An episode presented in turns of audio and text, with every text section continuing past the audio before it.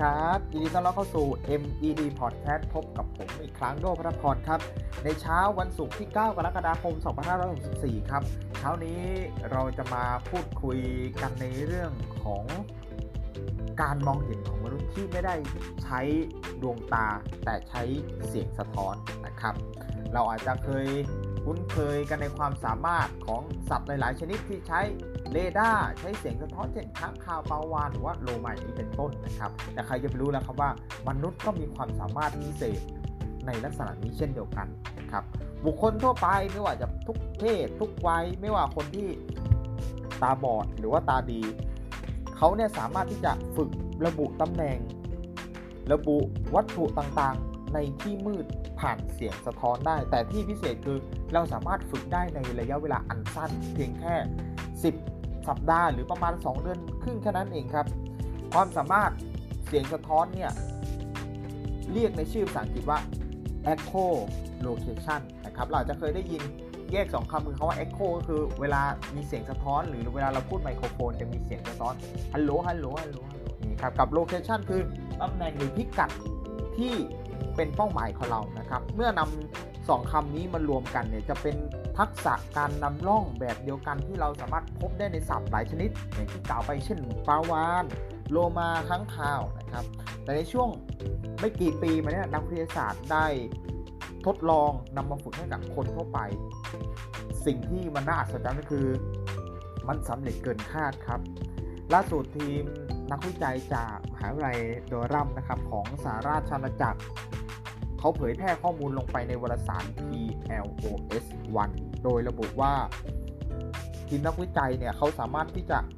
สอนให้คนที่ตาบอดมาตั้งแต่เด็กเลยจำนวน 12 คน และคนที่ตาดีมองเห็นเป็นปกติในจำนวน 14 คน วิธีการฝึกโดยกระดกลิ้นแตะเพดานปากแล้วทำเสียงนะครับลักษณะนี้ไปเรื่อยๆ แล้วเราฟังเสียงสะท้อนที่เกิดขึ้น จน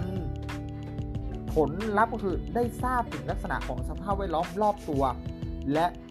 เส้นทางที่พวกเขาเหล่านั้นกำลังจะเดินทางไป ในระยะเวลาการฝึกเพียงแค่ 10 สัปดาห์หรือว่า 2 เดือนครึ่งเท่านั้นเองครับที่สำคัญเนี่ยมีการฝึกทักษะต่างๆ ประมาณทั้งหมด 20 ครั้ง โดยแต่ละครั้งเนี่ยกินระยะเวลาเพียงแค่ 2-3 ชั่วโมงแค่นั้นเองนะครับ โดยให้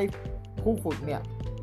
เดินในเส้นทางที่เป็นอุปสรรคกีดขวางต่างๆ เช่นเขาวงกฏนะครับคนทั่วไปเราเดินเข้าไปในเขาวงกฏเนี่ยเราใช้ตากับใช้ความจำถูกไหมเมื่อเราเดินไปทางทางซ้ายทางซ้ายตัน เราก็จะเดินไปทางขวานะครับ แต่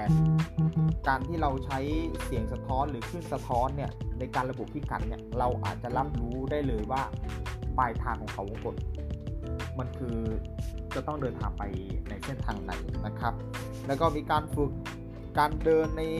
รูปแบบทางโค้งรูปตัวยูในเส้นทางที่มาบรรจบกันในลักษณะที่เป็น 3 แยก แล้วก็มีการเดินแบบซิกแซกหลบพวกสิ่งกีดขวางต่างๆนะครับ รวมถึงฝึกระบุ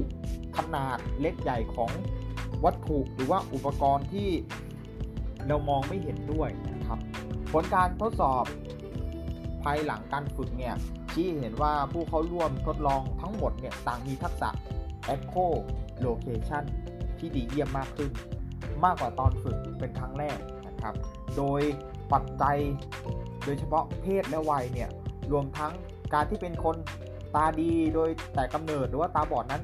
ไม่มีผลต่อความสามารถในการฝึกแต่อย่างใดนะ ไม่ใช่หมายความว่าคนที่ตาดี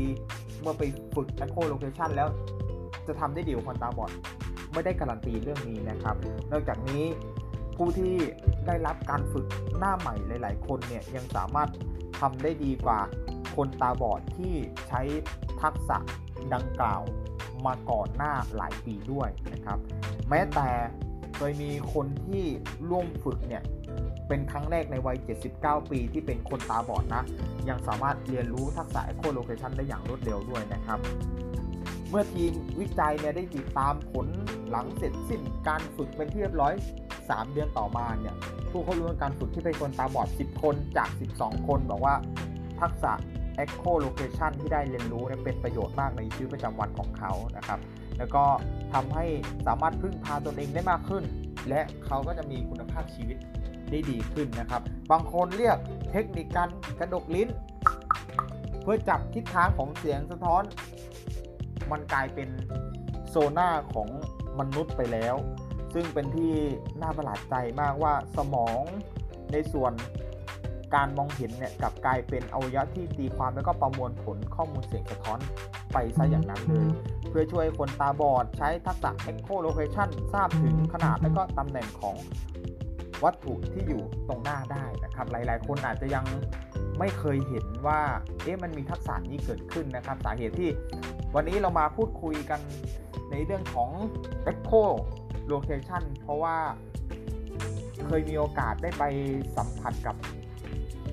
ผู้พิการทางสายตานะครับ ว่าทำไมเขาถึงกระดกลิ้นตลอดเวลา